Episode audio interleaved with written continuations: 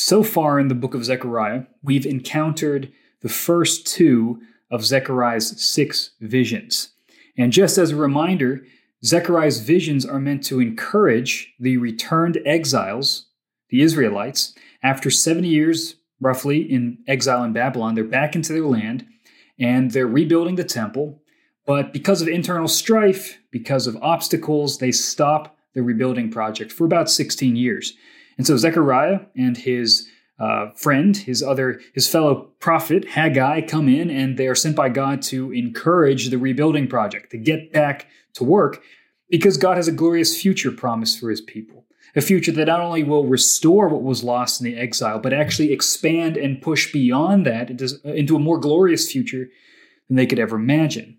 So that's what the visions are for. They're meant to inspire, they're meant to point them forward, and they're meant to use their imagination to lift them up to heavenly spiritual things which are, of course, future things that will one day be present that we behold by faith. That's the essence of faith. I know God has promised something in the future, and even in the present trials of right now, when everything doesn't look like it's going to happen, I'm still going to believe, I'm still going to obey, and I'm still going to endure. So, what we have here is the extension of those visions. We're going to see, uh, we're going to look at two more visions in Zechariah chapter 2 and 3. So if you remember the, the very first vision in Zechariah 1, we've got a bunch of horses patrolling the earth with different colors, and they give back a report that all the earth is at rest. And that's actually not a good thing because the rest, the peace that's there, is the peace of the Persian Empire. They're the rulers over Jerusalem at this point. And even though there's no hostility, there's no fighting, that's not the kind of peace that God wants. The peace that God wants is everything oriented toward Him in proper worship. The peace that God wants is all of His promises, the promise of a restored kingdom, of His kingdom coming to earth, and with, with a Messiah, with a royal figure ruling over it. That's the peace that He wants. And the second vision reveals four horns that are cast down by four craftsmen.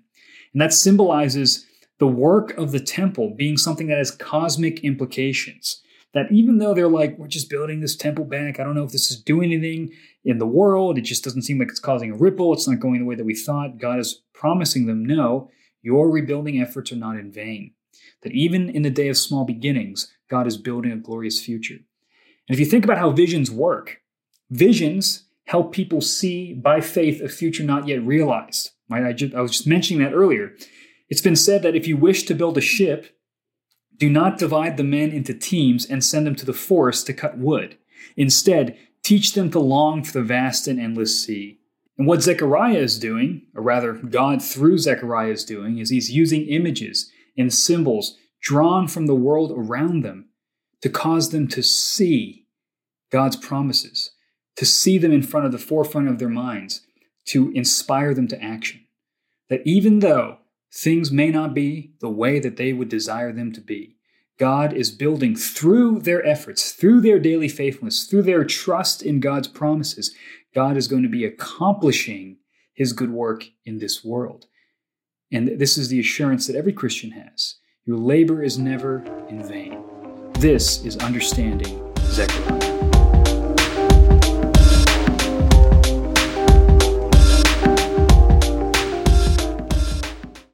Zechariah chapters 2 and 3 introduce two additional visions. The first features a man with a measuring line marking out the foundations of a restored Jerusalem, or we could say a new Jerusalem.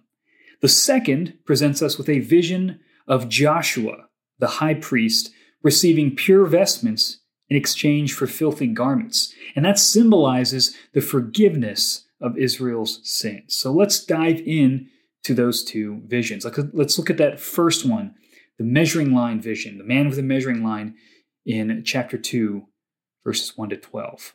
I'll read it out loud. And I lifted my eyes and saw, and behold, a man with a measuring line in his hand.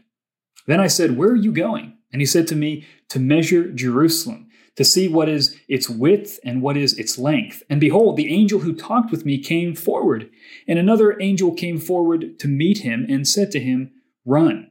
Say to that young man, Jerusalem shall be inhabited as villages without walls, because of the multitude of people and livestock in it.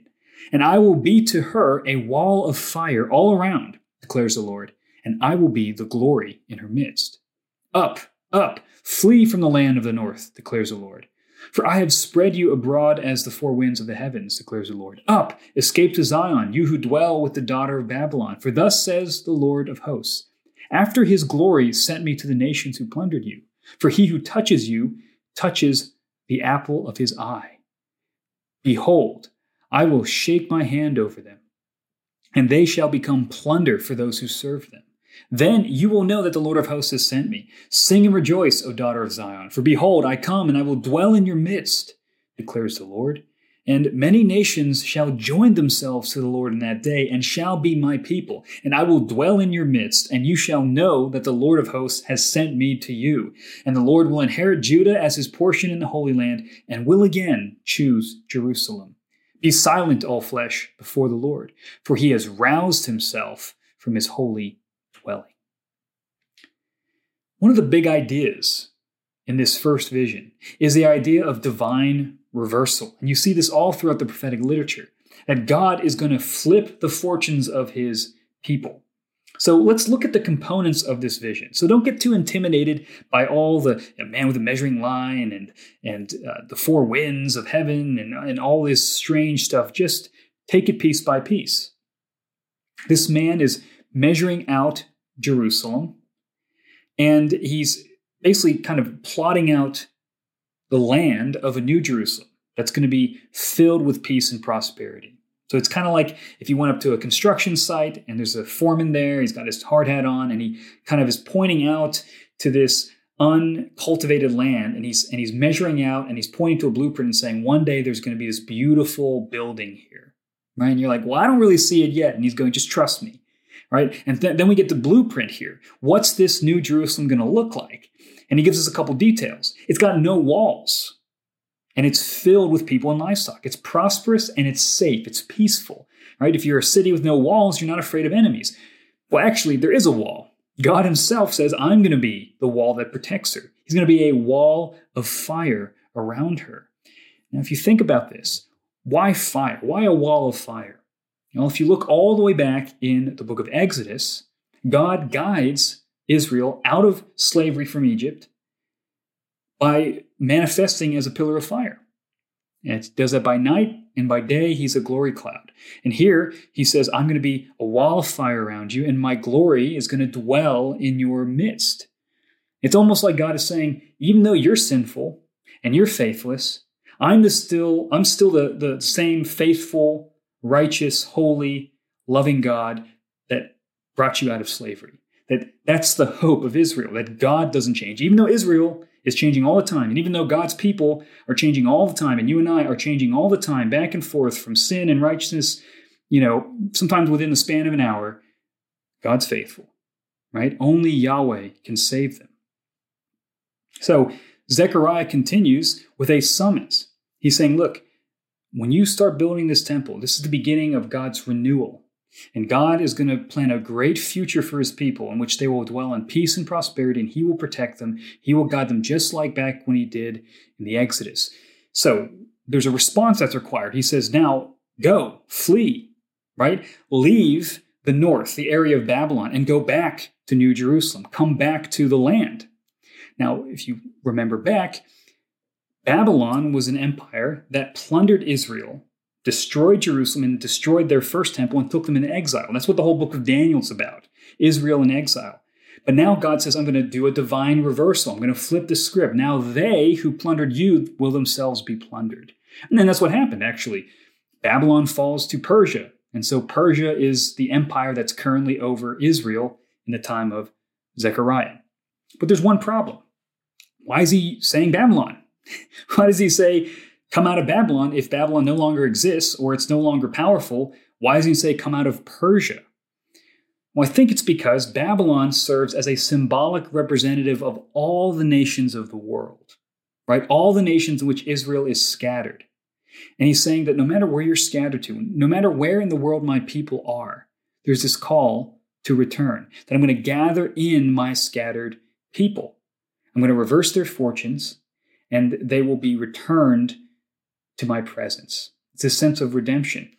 And this is really one of the key promises in the entirety of the Bible. It comes from Exodus 6 7. I will take you to be my people, and I will be your God. And you shall know that I am the Lord your God who has brought you out from under the burdens of the Egyptians. You will be my people, I will be your God. And he's simply saying, I'm going to fulfill that promise. So don't lose heart. Even though things are difficult, there is coming a day when God will gather all of his people together and he will bring them to the fullness of their redemption. He will be our God and we will be his people. This is the central promise of the Bible. God's love for his people transcends our rebellion of sin and even the curse of death itself. And that's the great hope that we have to look forward to. So Babylon is a symbolic representation that wherever you are, come out of that false religion, come out of that false faith, and go to be part of God's people. Return, hear his call of grace, and return back to him. But notice that the category of his people expands beyond believing ethnic Jews to believers from all the nations of the world. God will act in that day, which, if you read that in the Old Testament, that's a signifier of a historical event in which God acts in a decisive way. In that day, God's going to do something that's not only going to restore his people, but he's going to actually graft in people from the nations into his new Jerusalem. So, New Jerusalem will not be occupied merely by believing Israelites, but by people from the nations. He's going to graft them in. In other words, the enemies of Israel will become not just their allies, but fellow citizens with them. And you can hear that language echoed by the Apostle Paul in Ephesians 2 that the Gentiles are fellow citizens with uh, as part of the commonwealth of Israel. There's a grafting in of the nations. This prophecy does not add something new to the plan of God, but rather realizes something old. God told Abraham thousands of years earlier that in you all the families of the earth shall be blessed. Genesis 12:3. And the realization of that plan that massive plan to give Abraham a multinational family that worships God begins with their tiny little temple rebuilding project. And Zechariah exhorts his people through visions to help them grasp the fact that God works in their midst, even if by human eyes they perceive nothing. But with the eyes of faith, they see in their labor the seeds of a future harvest. But there's still one problem sin. Israel's sin is the thing that prevents all the blessings from pouring out to them. It prevents them from bringing light to the nations. Israel's sin is the big problem, and our sin is the big problem. They need forgiveness. We need forgiveness. They needed atonement. We needed atonement. And the problem of human sin is resolved, or at least symbolically shown how that's going to be resolved in the next chapter, in Zechariah chapter 3. Let's read that. Then he showed me Joshua the high priest standing before the angel of the Lord, and Satan standing at his right hand to accuse him. And the Lord said to Satan, The Lord rebuke you, O Satan. The Lord who has chosen Jerusalem rebuke you. Is not this a brand plucked from the fire? Now Joshua was standing before the angel, clothed with filthy garments. And the angel said to those who were standing before him, Remove the filthy garment from him. And to him he said, Behold, I have taken your iniquity away from you, and I will clothe you with pure vestments. And I said, let them put a clean turban on his head. So they put a clean turban on his head and clothed him with garments. And the angel of the Lord was standing by. And the angel of the Lord solemnly assured Joshua, Thus says the Lord of hosts, If you will walk in my ways and keep my charge, then you shall rule my house and have charge of my courts, and I will give you the right of access among those who are standing here. Hear now, O Joshua the high priest, you and your friends who sit before you, for they are men who are a sign.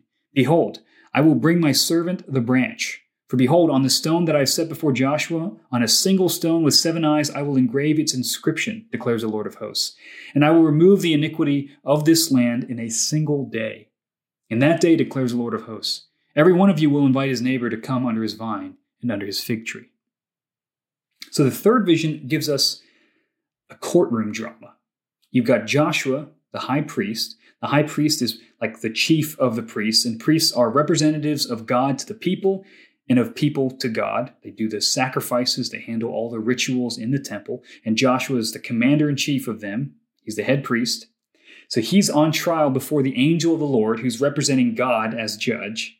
And Satan, which means accuser, brings a case against him. He's like a prosecuting lawyer. Now, I'm not going to make any lawyer jokes and Satan stuff, but that's that's essentially what Satan's doing is bringing charges. And the high priest is representing Israel. So it's not just Joshua representing himself, but he, as a high priest, is standing in for all of Israel. And the case is pretty stacked against Israel because, as you can see, Joshua is clothed with filthy rags, which is a symbolic way of saying Israel is sinful. Like Satan has a case. You really have sinned. You have turned toward other gods. You've not only worshiped false gods, but you've worshiped the true God falsely, and you've worshiped the true God along with other gods. All of those are big no nos. All of those are idolatry. So this trial looks like it's headed for a guilty verdict, but something stunning happens. God calls for the removal of Joshua's filthy clothes in exchange for pure vestments and a clean turban on his head. That's all priestly garments. So he's basically saying, Israel, even though you really are sinful, I'm going to actually exchange, instead of judging you, I'm going to exchange your filthy clothes for clean clothes. Right? And he and he tells Joshua, I have taken your iniquity, iniquity away from you.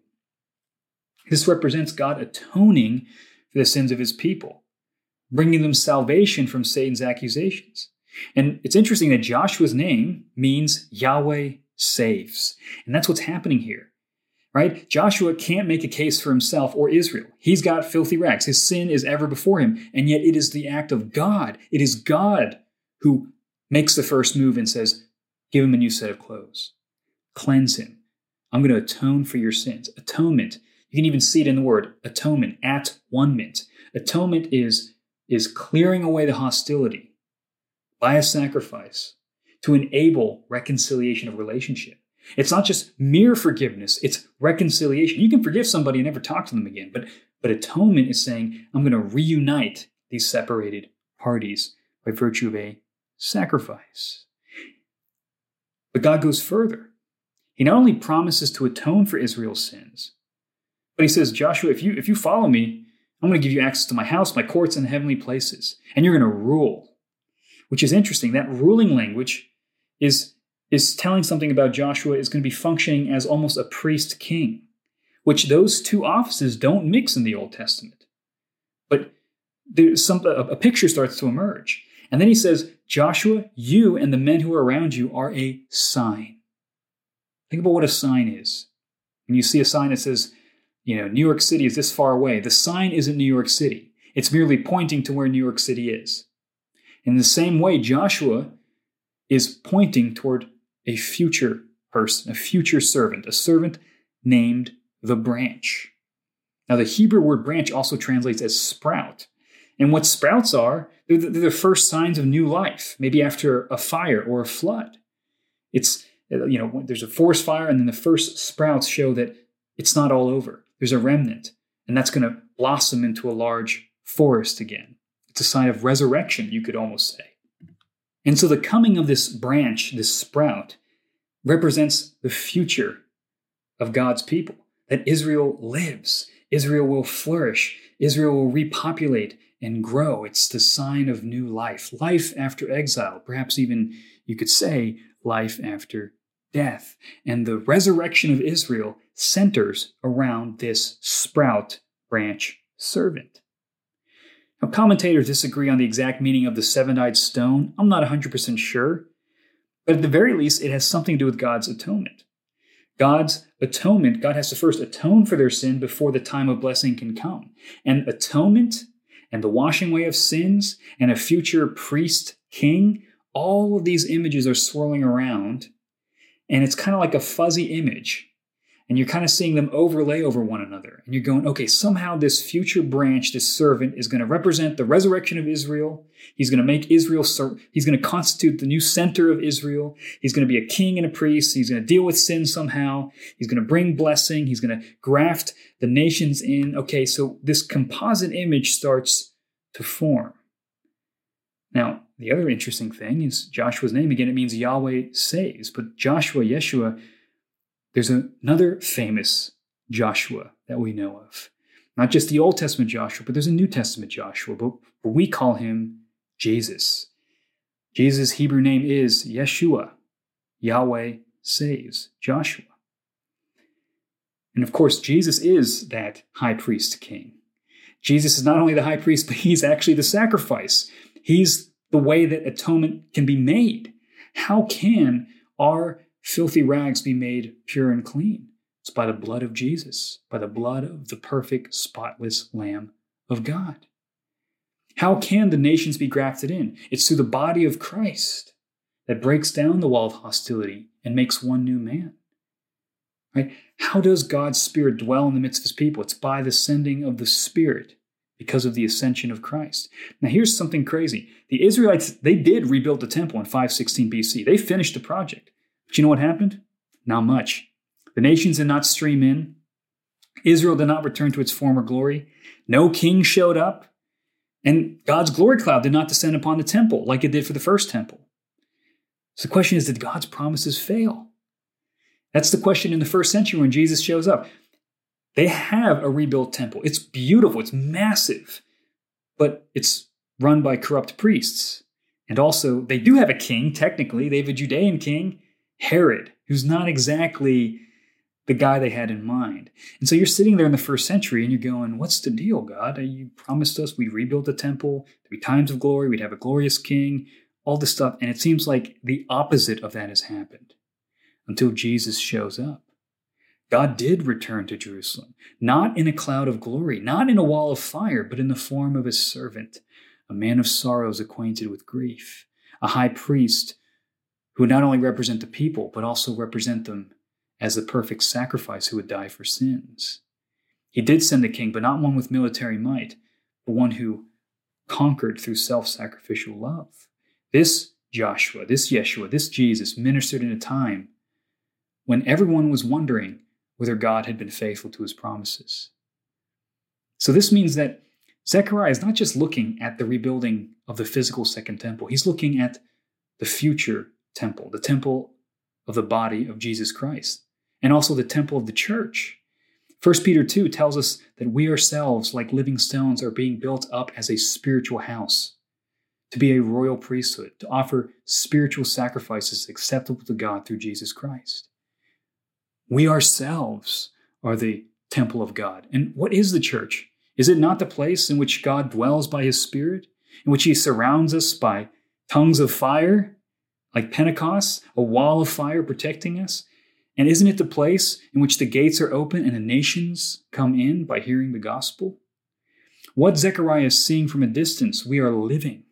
We are living in the time when God has constructed his new Jerusalem, his new Israel, around the cornerstone of Jesus Christ, around this high priest king that was promised so long ago.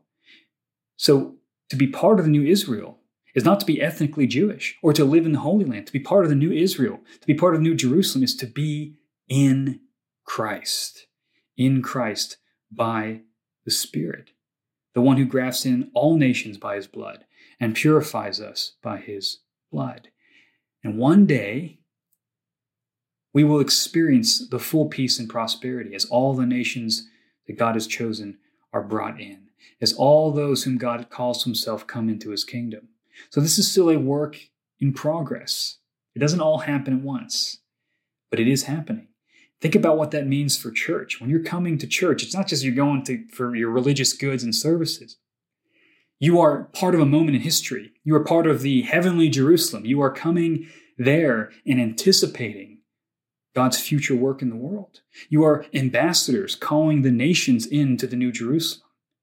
And you are singing and praising and worshiping the God who's working in our midst because he dwells in our midst, because he is the God who has promised that he will be our God, and we will be